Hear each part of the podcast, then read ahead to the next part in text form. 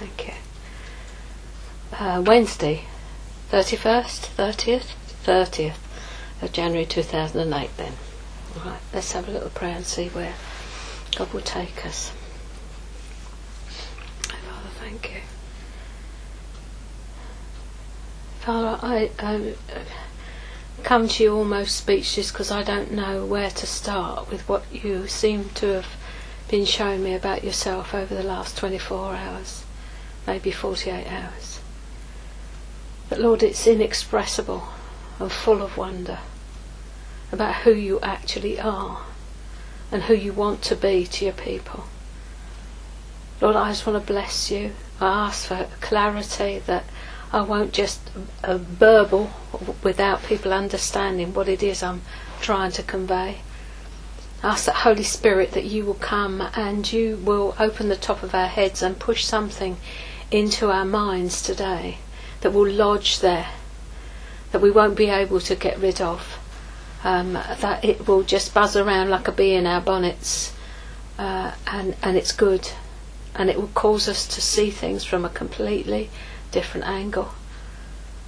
From the other side of the cross, that we will see things as you see them. Father, that you, you will cause any darkness that is over our minds uh, to just dissolve right now, like the sun dissolves the mist.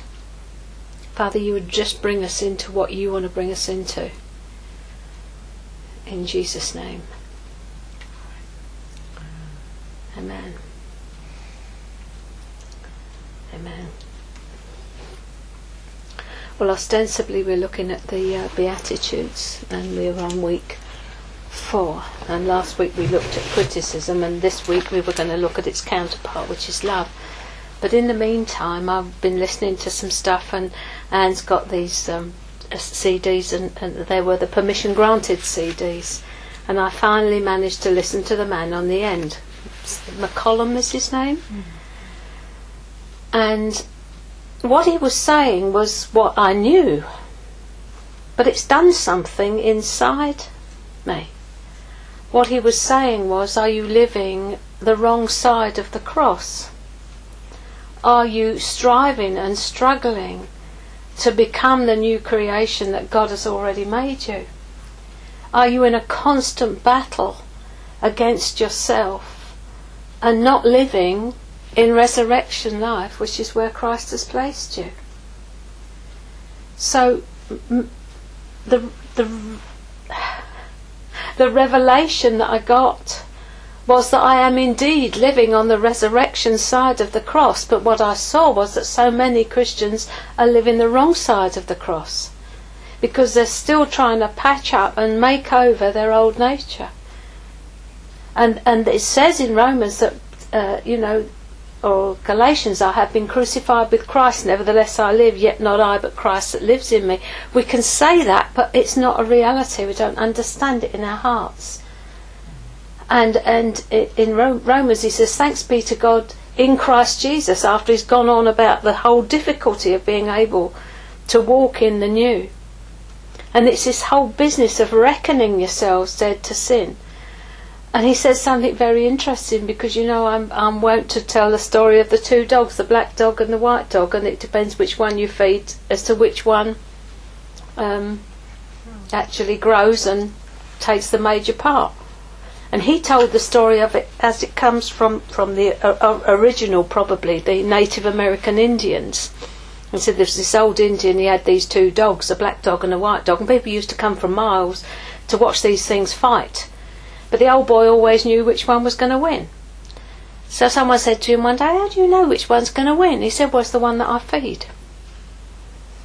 And I've always used that as being an example of our old nature versus the new. But the point that he makes is that the old nature is actually dead. It died with Christ on Calvary.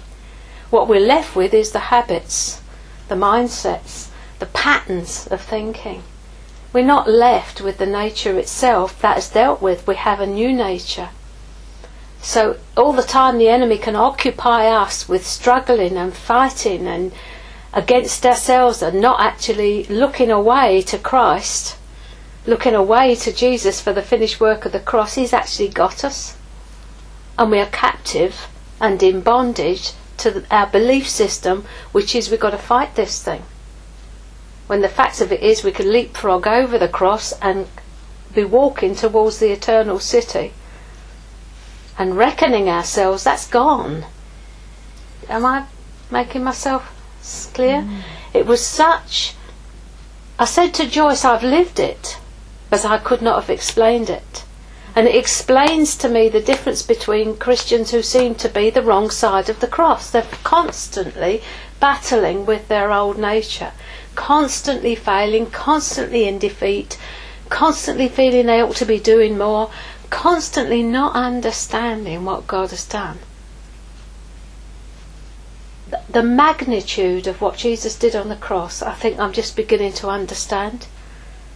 And, and you cannot articulate it because he not only forgave our sins, but he delivered us from ourself. And that is the major part. He delivered us from the old man, the old Adam.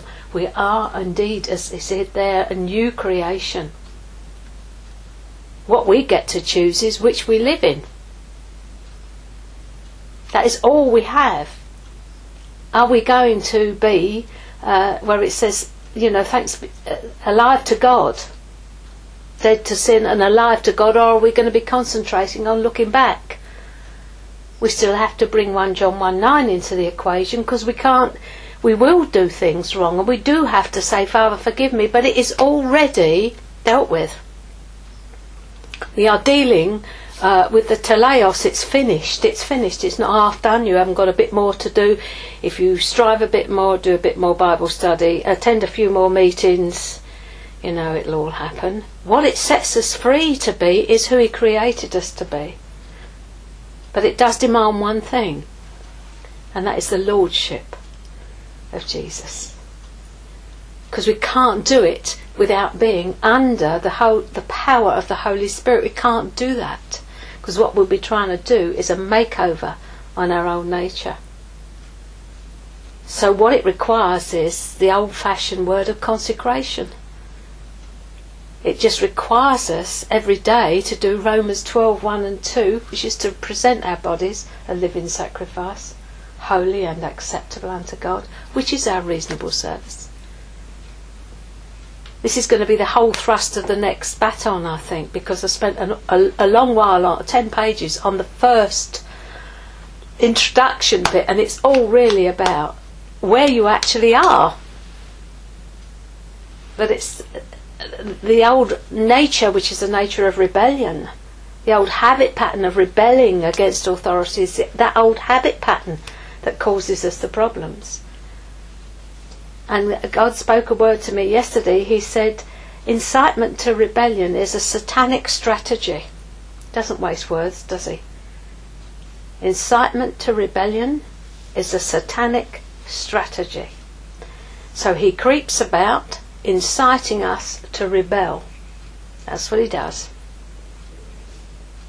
Whispering in your ear, why should you do that? Who do they think they are? Got, got free will, haven't you? Oh, I wouldn't stand for that if I were you. Incitement to rebellion. Very interesting. Something else this man pointed out, which I'd never thought of before, is that both Adam and Eve and Satan, when they fell, didn't have an old sin nature. All they had was free will. And all we have is free will. We have a new nature and free will. We've got exactly the same equipment a new nature and free will. Just depends on where you turn the spout of your free will at any given minute. It makes, for me, it makes it just so simple. I don't know if it's understandable, more understandable to you, but it just makes it so easy. I'm thinking, why not just live in the grace of God? Why not just surrender and live in the grace of God? Why? Because Satan goes back to saying, you're going to lose something. It's going to cost you something. Did he really say? Sounds to me like you're going to lose out of this one. Anne McGill, um, giving up smoking now for the umpteenth time, but this time it's going to work because she, her will is aligned with the Holy Spirit's will. And she started to read a book, secular I think it was, and it said you've got to get rid of the mindset that you're going to lose something when you give up smoking. You are actually going to gain something. And that was it for her. As soon as she could see that she wasn't going to lose, she was going to gain. So I would say to you, every time God asks you for something you're not going to lose, you're going to gain. But what Satan will say to you is, you're going to lose. Did God... Doesn't mean good for you, you know. It's the same old game as he played in the garden. If God asks you for something, give it to him because you're going to gain. Give it to him quick. He's going to multiply. You're never, ever, ever going to lose if you give something to God. Ever. Give anything put into his, his hands will be multiplied. But we hang on, don't we, like this, to what we've got.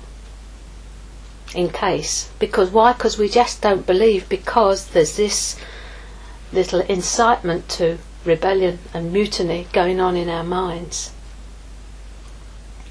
I'll get round to this uh, love bit in a minute. And the other thing that this man said that I thought was so absolutely wonderful, I thought, I wish I could think of questions like this. He says, Around the throne there are the, the four living creatures, full of eyes, and all the time they're saying, Holy, holy, holy. Holy, holy, holy. And he said to God, Excuse me asking this, but do they get a bit bored? We're saying holy, holy, holy all the time and falling down and casting their crowns. Don't they get a bit cheesed off with that 24 7? And he said the Lord showed him that the glory of God is so great. Every time they did a circuit, they saw something different about God, and they went, "Wow, holy, holy, holy, wow!" And the four and the twenty-four elders threw their crowns down, and th- this is what goes on. It's like, "Wow, holy, holy, holy, wow!" it grabbed me. Oh, that's it. And what has made me think since is God is infinite. We are never, ever going to, he's grinning, never, ever going to understand Him at all. Ever. But every day we're going to find out something more that's going to make us go, wow, holy, holy, holy, wow. I want to live in the wow now. I want to live in the having an experience of God every day that makes me go, wow! Because it is for us. It's like the veil has been over us. Even though we're born again, there's like a satanic veil just been drawn over us. Don't get too excited. I remember the people doing it to me when I was first a Christian. Get so excited about it all. I'm thinking, excited, excited, why can't I get it? just drawn a veil over. Just, just be like everybody else. Don't, don't get too excited. That's not good news. That's mediocre news. We have got to have in these days something that is so utterly impossible and amazing and astounding and astonishing that's going to make the world out there say, "Here, what's that then?" there is a gospel coming forth in these days, I think. It's going to be the end time gospel. And like as I said to Richard the other day, I've seen a picture of the bride some time ago, and she was just lifting off in her skirt, and underneath her skirt a, were also little tiny. They look like needles going up underneath. I should leave that one. Needles going up, drawing up. And I said to the Lord, "What's that?" And he said, as the bride gets more glorious, she will be drawing people to her, just drawing up under her skirt, drawing her. So that when she goes, there will be a massive um, lift off. Because people will just see how different our lives are. We won't be any longer congregating in our little hovels because we all do the same sort of thing and we're all meeting together. It's not going to be like that. It's going to be, as Graham says, nobody's going to be safe from a blessing because you're going to want to be praying for people. And you're going to have the boldness to actually stretch out your hand and say, What do you need right now? Mm. And God will give you everything you need. The only requirement is surrender to His purposes, and the fullness comes in. I said to the Lord, This is astonishing what's going on in here. It's in here, it's internal what's going on. And He said, uh, I have enlarged you over the last month or six weeks and filled the space with me. I thought, yes, please. the ministry of the Spirit is always one of displacement. He displaces the rubbish with himself. Get the rubbish out, gets himself in. There is a place in the Spirit that Graham says, I understand it now, that is marked out for you and you and you and you and you and you to walk in. There is a place that has got your footprints in it. And where you walk, you will leave water. Because you're so full of water yourself, you're going to leave behind that which will nourish and nurture other people. That is the good news. It's not just. We've had a half a gospel. Come to Jesus and have your needs met is the, is the basic one. Come to Jesus and be forgiven, next step up. But come to Jesus and get rid of your old life. Have a new one on me. That is the gospel. A new life.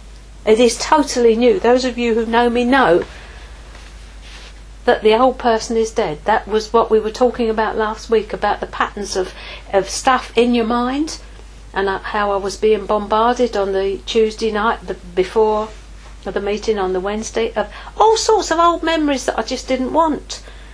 And eventually in the bath on the on the Wednesday morning the Lord said that woman doesn't exist, she's dead. And I thought that is the answer. And as soon as I said she's dead, everything stopped because that person is dead. The old pattern of thinking doesn't apply. I can't. I can kick a dead horse till I'm dead myself. It, you won't get anything. It's dead. It's as dead as that. So what goes on is that the enemy uses the old thought patterns to trigger us into wrong behaviour feeling desperate, going down the tubes. I haven't done enough, I haven't prayed enough, what's enough? And we're not walking in everything that God has got for us. I'm beginning to see what it means to come into my inheritance. I think I've just put my foot on the golden pavements and I can see all the promises of God in Christ Jesus are yea and amen. That does not mean that I'm saying, oh, I'd like this and that and that. It doesn't mean that. It means that anything you ask in my name, that I will do. It means that if we ask anything according to His will, that He will do. So that presupposes a very close walk with the Lord in order you can hear what He wants to you to, to have prayed. Ask me for it. I'll hear Him saying sometimes, I'm thinking of something and He's saying, I want you to ask me for that. And I'm, I'm sort of saying, well, I'm not quite sure how to phrase it. Well, will you just ask me for it, please? Get on with it. And I, oh, okay, then, well, I'll, uh, you know what? Because he wants to do it, and it's his chosen way, is that we should seek him for what he wants to do, ask him, and see it happen. It's a way to get your prayers answered 100% all the time. So, as we were saying, I really get your children praying for Robin you're going to lay a foundation for them for their later years where they will know and they will learn to go to God first, ask Him, and pray for what they want. Remember the Christmas. They wanted Him home. They prayed Him home. Came home. God hears the prayers of the children. He can move through them.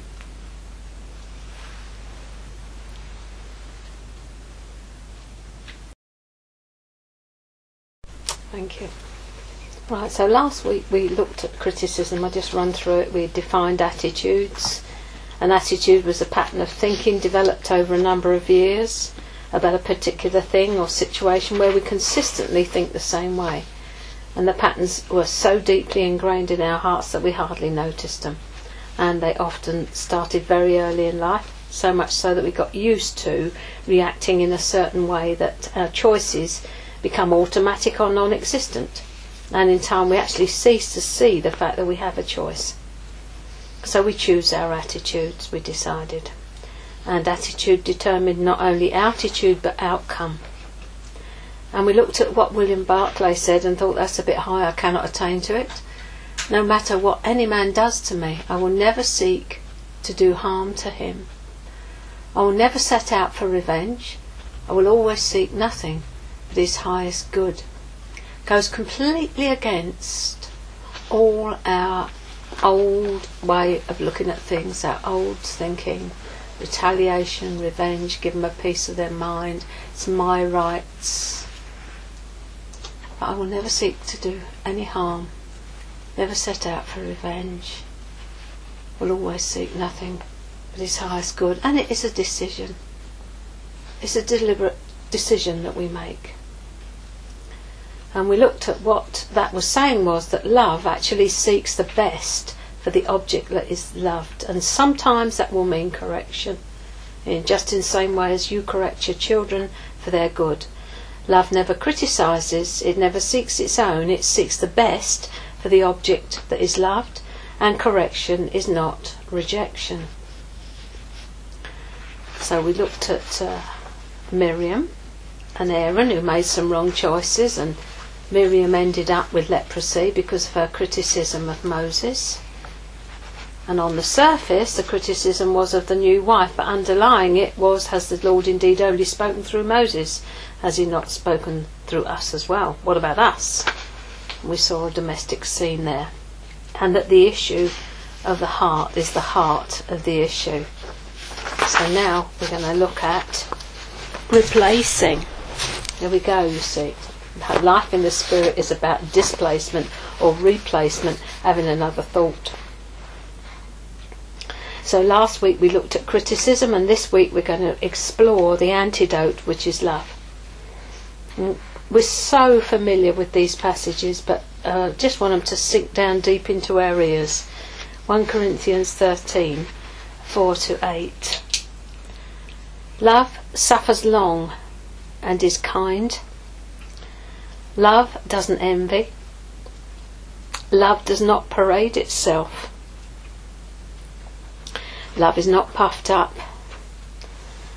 Love does not behave rudely. Love does not seek its own. Love is not provoked.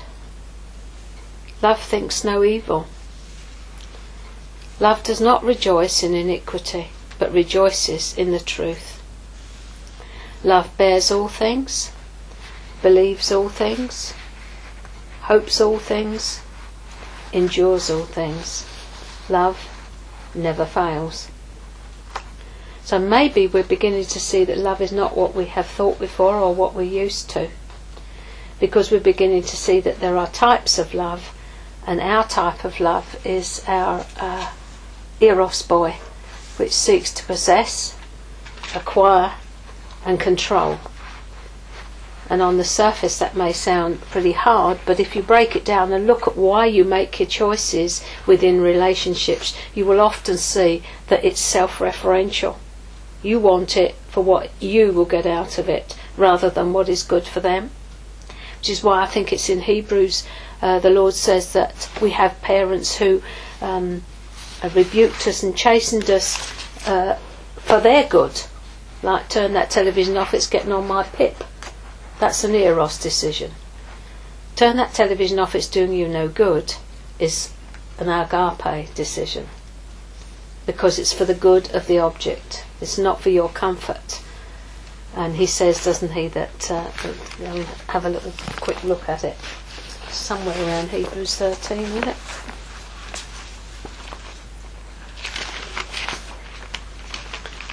Russell Russell. 12. He's talking about the uh, sin and the weight that so easily ensnares us, as, as usual. Talking about running the race with endurance, don't like words like that. Uh, looking unto Jesus, the author and finisher of our faith, who for the joy that was set before him endured the cross, despising the shame, has sat down at the right hand of the throne of God. Consider him before you start complaining. And he says, uh, if you endure chastening, verse 7, God deals with you as sons. For what son is there whom a father does not chasten? But if you are without chastening, of which all have become partakers, then you are illegitimate and not sons. Furthermore, we have had human fathers who corrected us, and we paid them respect. Shall we not, not much more readily be in subjection to the Father of spirits and live? We're looking about the whole question of this at the next baton about being in submission and subjection to uh, God, um, authorities, one another. Whole issue that uh, if we've got a rebellion in us, well, it'll tickle it nicely. For they indeed for a few days chastened us as seemed best to them, but he for our profit, that we may be partakers of his holiness. So we can see there that we had human fathers who corrected us and we paid them respect, well, some of us did. Um, shall we not much more readily live in subjection to the Father of spirits and live? And one of the things that's come into my mind just now is the thing that God made so clear to me yesterday. In Galatians, it says, Cast out the bondwoman and her son. I'm not sure where it is. It's talking about Hagar and how much I felt that when we are on the wrong side of the cross, we are under law because we are so much trying to get it right. And if you are trying to get it right, whatever it is, you're placing yourself under the law because you can't get it right. Only in Christ can you get it right. We all stumble and fall. It's not about stumbling and falling, it's about recognizing the grace of God and moving and living in that. Grace is a huge place to be moving in. But when you're under law, you will be trying to get it right. And I can tell you this now you will not be happy and you will be resentful about the fact that you've got to even try. So, what will build up in your heart will be resentment towards God because you perceive he is a hard taskmaster. But you need to cast out the bondwoman and her son. Because Hagar was the bondwoman, Sarah was the one that had the true child. And we're talking about the law and grace. I can't see it, it's in, Galatians here somewhere.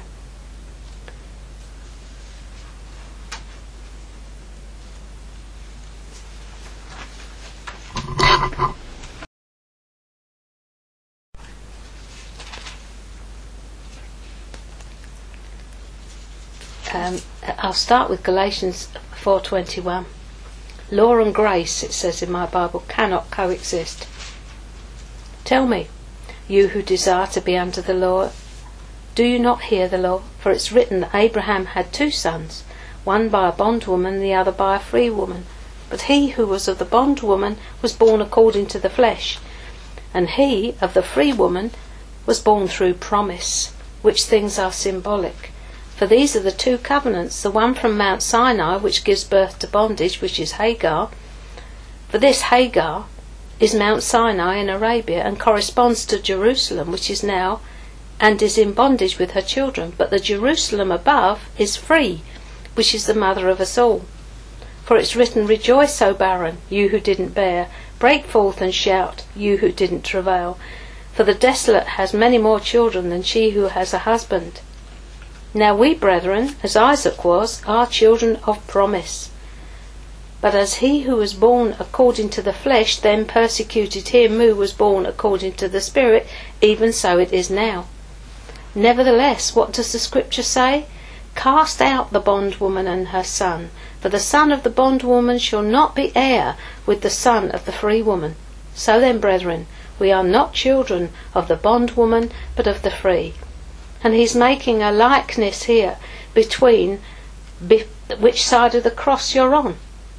Are you going to walk in le- legalism and put a yoke and a rod on yourself, or are you going to walk in the freedom of resurrection life where you will make mistakes? You're free to make mistakes because you've chosen to believe what he says about you.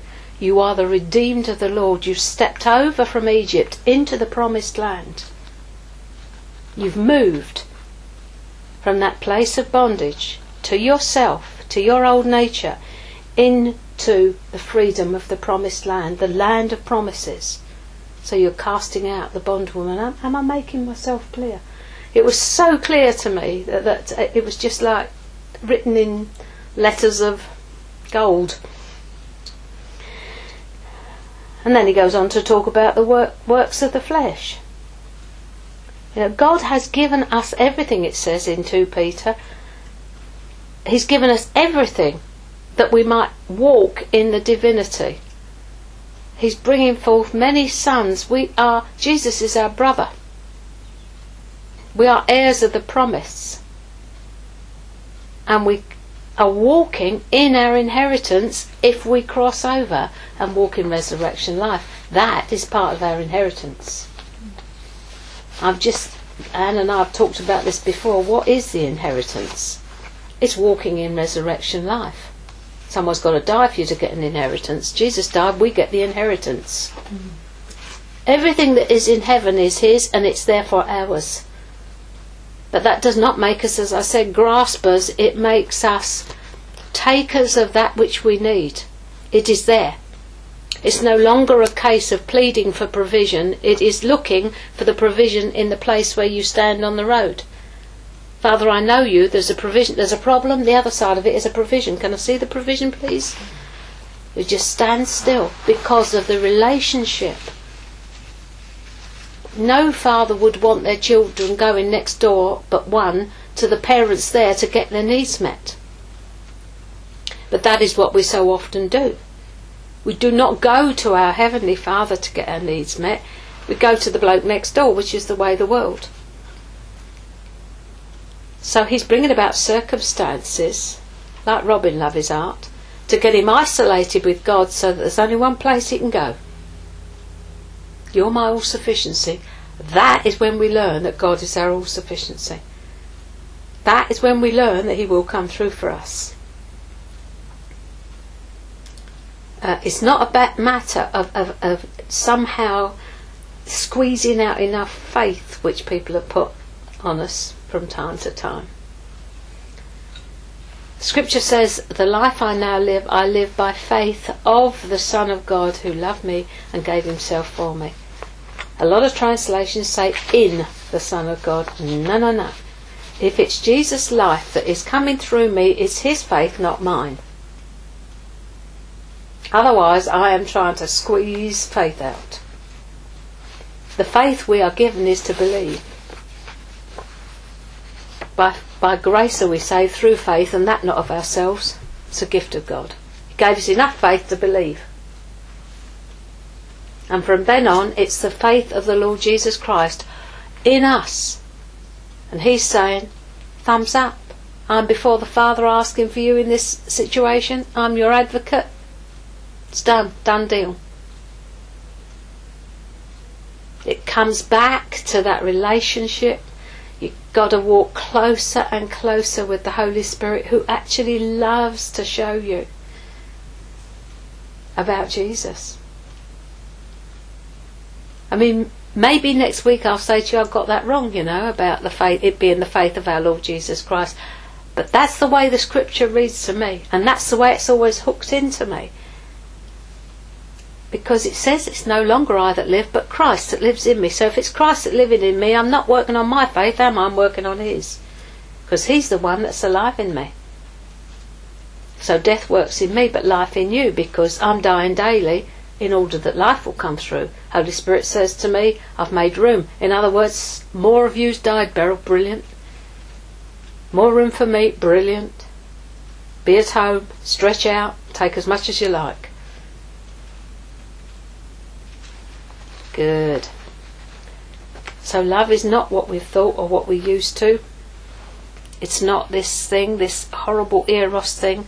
Not a good word because we've always associated eros with sexual love, but in fact it's just anything that is self referential, anything that is other than the self giving love of uh, the Lord Jesus Christ and God the Father when He gave Jesus to us.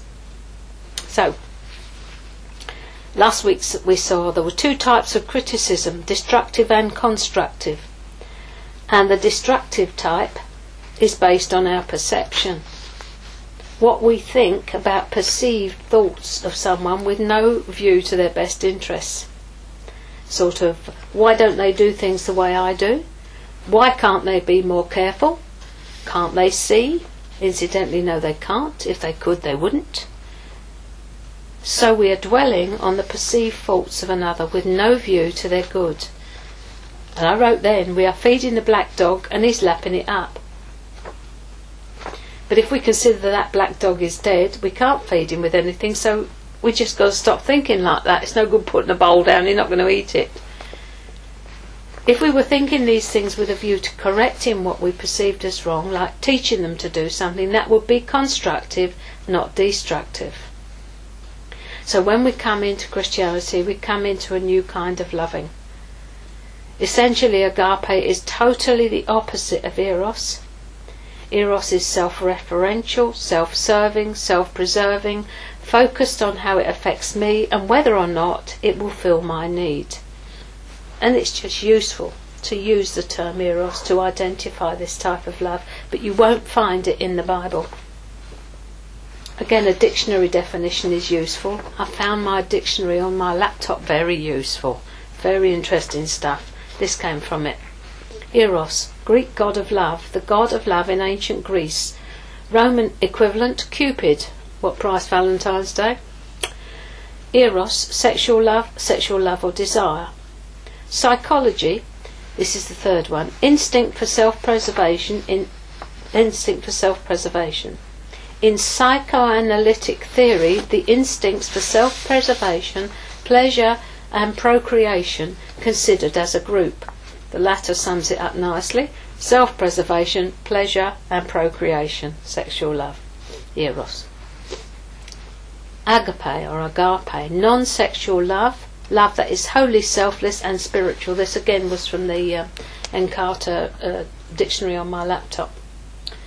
Number two, Christianity, Christian love, selfless love felt by Christians for their fellow human beings. I thought, I wish.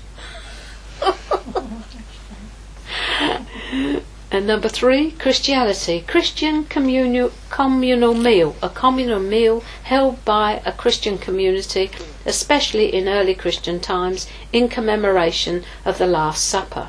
So they're talking about the love feast. The only attitude big enough to replace a critical attitude is an attitude of love. And that love chapter in Corinthians is quite amazing. This church had a lot going for it. It was moving in the good gifts, it had good solid doctrine, but the thing it apparently lacked was love. The concept of love in this world is terribly distorted, and these distortions affect the way we hear God's word. And we seem to fall into two distinct camps regarding the idea of the love of God.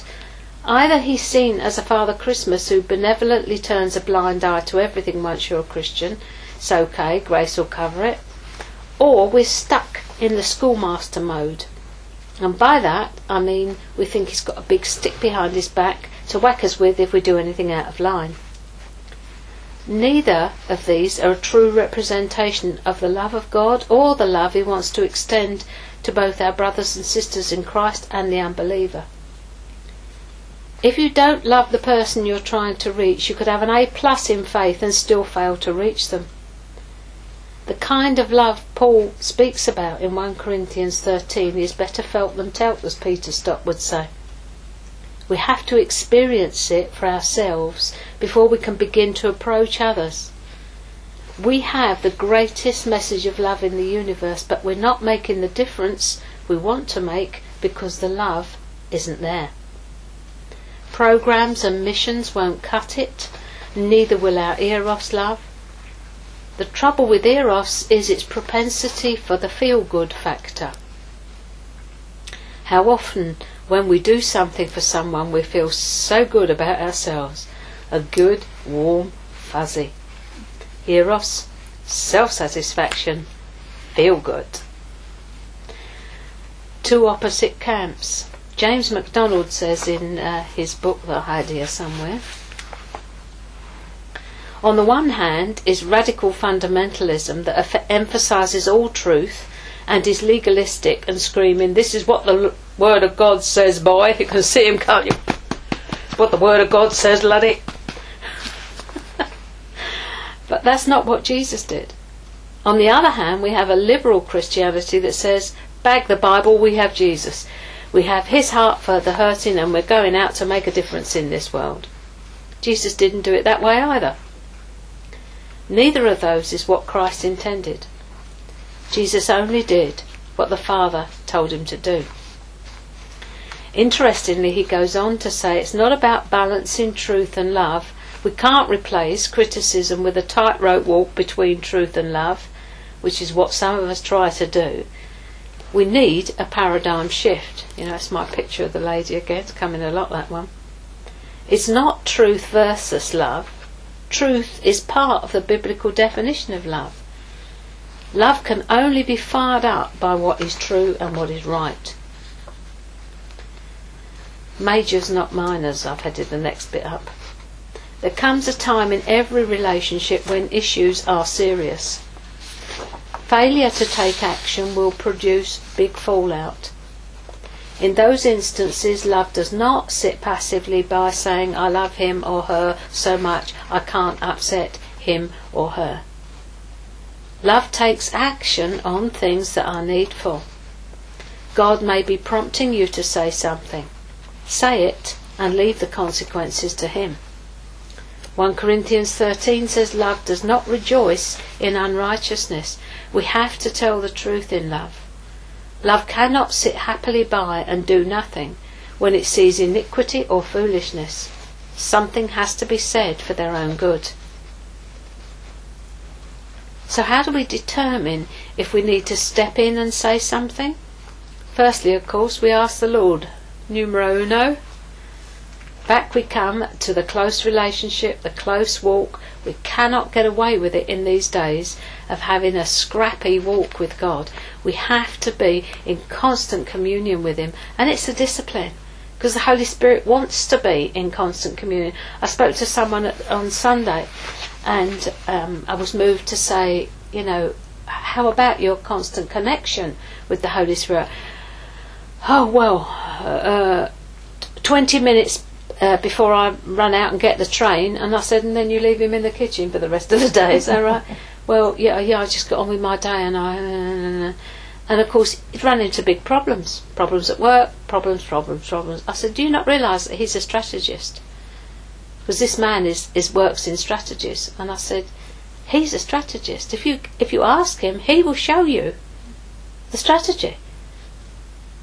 Uh, you know, he needs to go with you. He is with you, but if you don't ask him, you get into all sorts of pickles. And uh, it's a bit scary what I see in the body. But God is. I, I, um, I haven't asked him why He's showing it me. Um, really, it's a bit scary what I see. I mean, these were leaders. Scrappy relationship with God. Been right through the charism, not the charismatic movement, the renewal movement been in on all of that. Um, for sure, the fault is not God's. For sure. So, somewhere or other, the outpouring of Toronto, in places, I'm not going to say it's everywhere, has missed its target. And that's something to do with the receptors.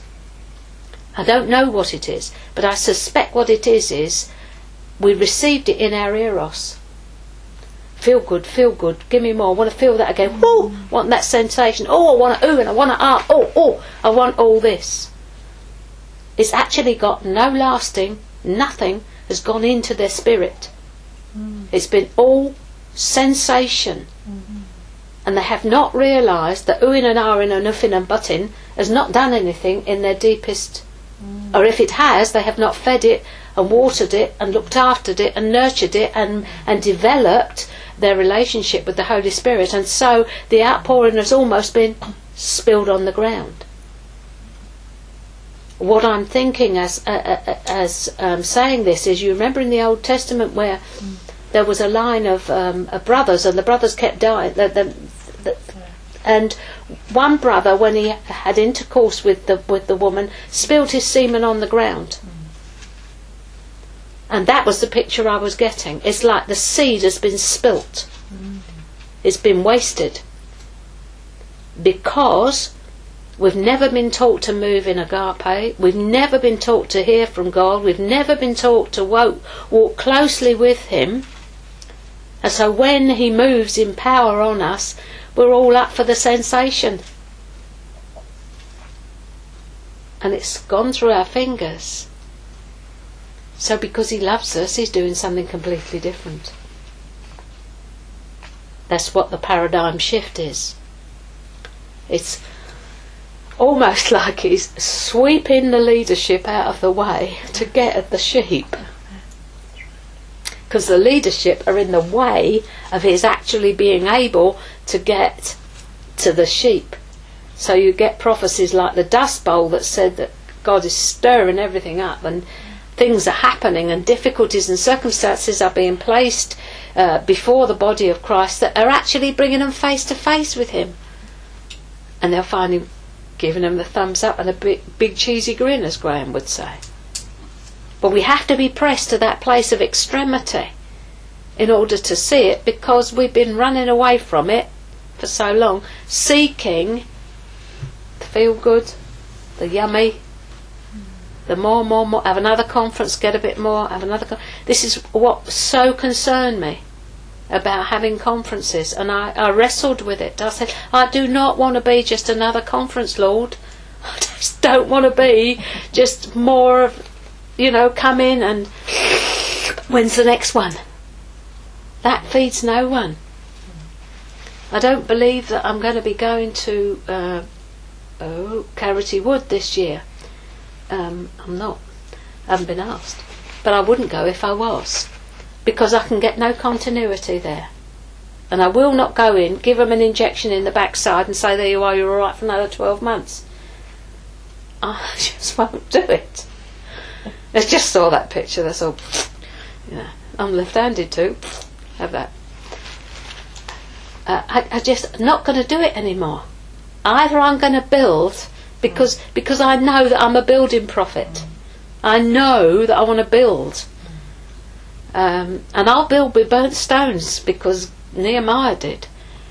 Uh, stones that have been damaged, I can I can clean them off and build with those just the same as they're good stones, because out of what they've gone through, they will learn, uh, and they will see the hand of God in it so frequently people come to me and the devil's doing this and the devil's doing that and people are doing this and people are doing that and I'm saying no. Over there is God. And they're blaming this one and blaming that one and blaming this just lift your eyes up round about and see. Anyway I've gone right off myself there. So that's what I was saying there was ask the Lord number one. When it's something you see have I got to say it or pray it someone's come to me uh, they've had something for years and years and years. They've gone everywhere to see this thing fulfilled, and nowhere have they seen it. And finally, in desperation, I said, uh, "Do you think you were supposed to say it or pray at This thing?" Ah, they've gone away. They come back and they were peaceful, and I thought, I think we've just hit it. God gave you a revelation. You were not meant to go looking for something, you were meant to pray it. So we need to ask Am I to say this or pray it? So, question number one is this critical? If the person you love is on a hide into nowhere, step in, risk it, and lovingly point it out. Criticism may result otherwise. Sideswipes and snide remarks are not actually addressing the issue, but they come out of your hurt and pain and perceptions. Question number two Is the problem long standing? Do you repeatedly see the person close to you doing the same thing over and over again? The Song of Solomon 2:15 Little foxes spoil the vines. Maybe it's gossip. Maybe they are consistently critical. Whatever. A gentle word of, is it possible you have a problem here, is loving them. You can be sure that if they have got a problem, they'll probably turn on you because the truth, when it is first heard, as we've discovered before, is usually negative. But that mustn't stop you from gently and kindly speaking to them about it for the right reason. The opposite, you see, would be criticising them in your mind, if nothing else, which would lead to a feeling of superiority because you're not like that. So, question three How close are you to the situation? There are some things we can live with in our neighbours that we can't live with in our spouse or our children. When you love this way, be prepared because the person may not appreciate you at first. Be sure you're moving out because the Lord has nudged you, not because it's just got on your pip once too often. So if the person responds angrily, and they well may, we usually do when our feet are trodden on, be sure that you move on to the next phase of love. Don't be provoked. You may well have been injured by the person's sin or foolishness, but that is not going to be provoked in you. Love keeps no record of wrong either, remember? So we can go through this love passage, ticking them off. Wives who have something difficult to tell their husbands must get their hearts right first so that they're not just venting hurt feelings on their husbands. They're actually speaking for the good of the husband and not to point out some wrongdoing to him. What then are minors? Those were majors. What about the little ones, the minors, the things that come into this category, which is the one where love covers with acceptance? And these are such things as, well, I would do it like this way. I really prefer this. I don't like that music in church. These are minors. DQ. Cover it with love and acceptance musical preferences, personality differences, cultural differences are minor if issues. They may pip you off, but Satan specializes in making mountains out of molehills. These are personal preferences, and the only way to deal with them is to die quietly. Look at it, is there anything here of eternal value? We need to separate the wheat from the chaff in our thinking. What difference is this going to make in the eternal scheme of things if they squeeze the toothpaste in the middle or at the end?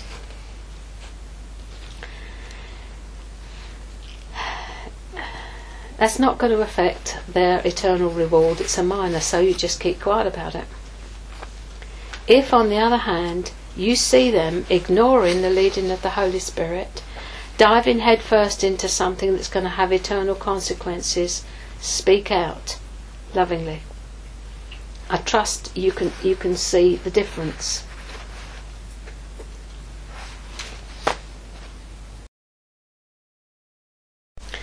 What about the whole issue of the transformation from eros to agape? Could we make a commitment to each other like this and mean it?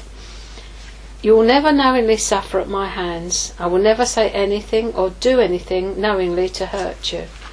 I will always in every circumstance seek to help and support you if you are down and I can lift you up, I'll do that. If you need something and I have it, I'll share it with you. If I need to, I'll give it to you.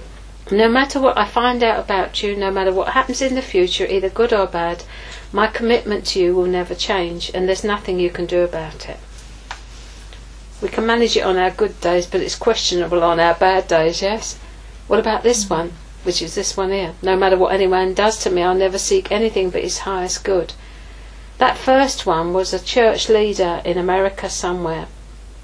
And that was a covenant that they made with each other. And I said to Joyce, the trouble is with making a covenant like that is the very next day you find you can't do it. Because you're trying to do it out of your eros, not your agape.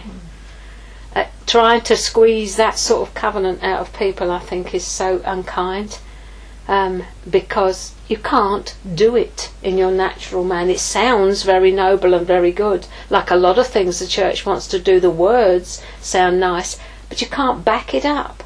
You can't do it. Only God can do something like that. All you can do is, as Graham says, say, This is what I can be for you right now in this relationship. We need to rewrite ourselves and our relationships quite frequently. We need to, to, to sit down and think about, well, who am I becoming? Because we are becoming.